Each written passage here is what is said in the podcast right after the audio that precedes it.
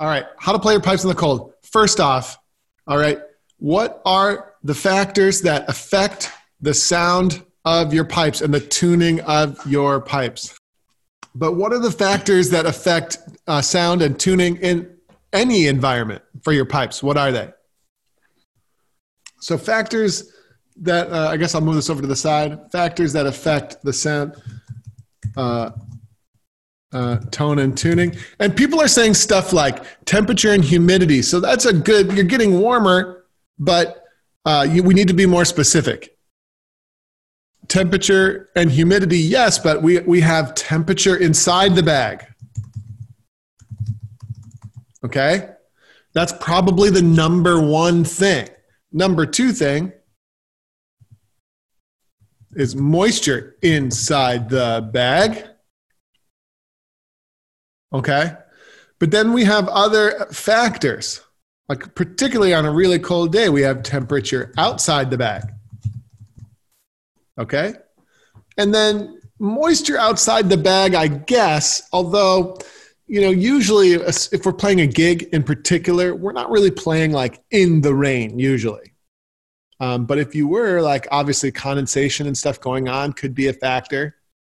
Uh, there's a couple other things that are like worth thinking about, like uh, direct sunlight is one. Now, that might not pertain too much to playing your pipes in the cold, but when you're playing your pipes in the heat, whether or not you're playing in direct sunlight is a big thing.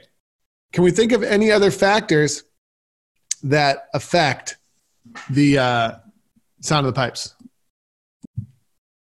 Al- altitude. Okay, let's skip altitude for now, but sure, altitude could always be a factor, yeah.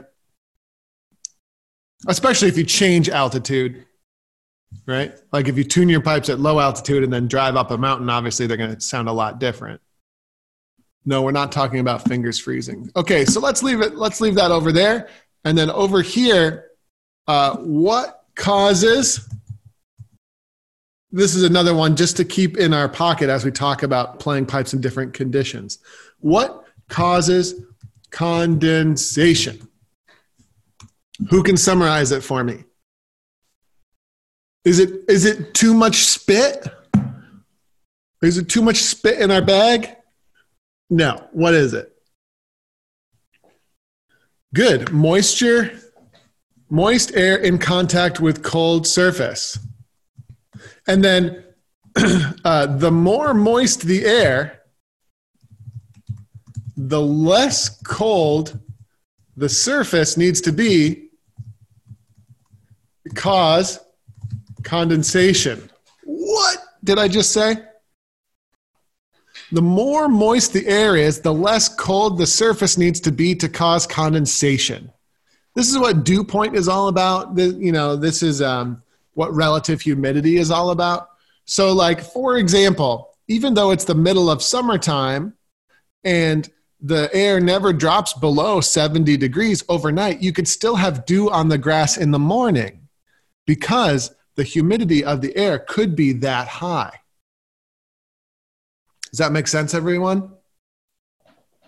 And am I correct? Like my scientist friends, I'm correct about this, right?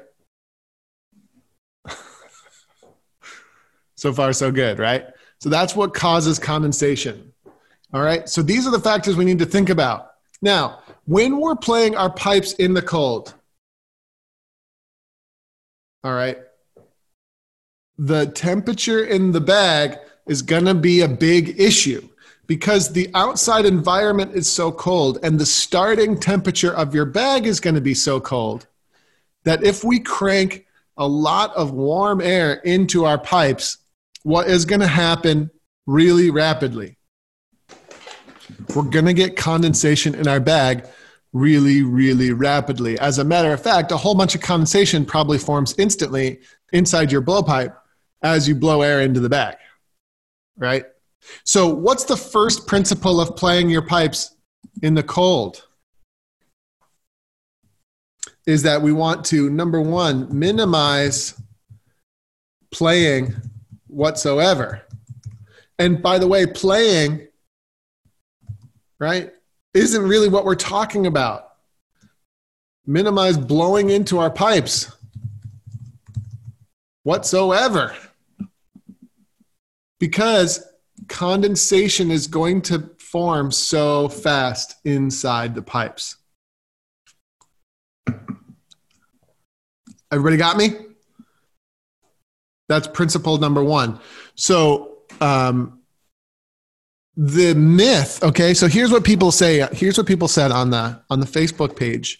What you need to do is you need to get to the gig and you need to get your pipes tuned up and then for the entire ceremony you need to be blowing warm air into your pipes. But that's what people say you should do. That is like the overwhelming consensus. Guys there's no way that can be right. All you're doing is blowing water into your pipes and onto your reeds without playing anything Okay? So you, so that's not really what we want to do. It can't be. It's like not a thing. Okay? So what can we do instead? Like what's a way to get our pipes to sound as good as we can while minimizing the amount of um, air that we blow through the pipes? Does everybody understand this is the name of the game? Good. And I'm with John McCain on this one. So tune them cold, play them cold. So it's really this simple for me. What I would do is number one, uh, play for five minutes or so in normal playing room before I leave the house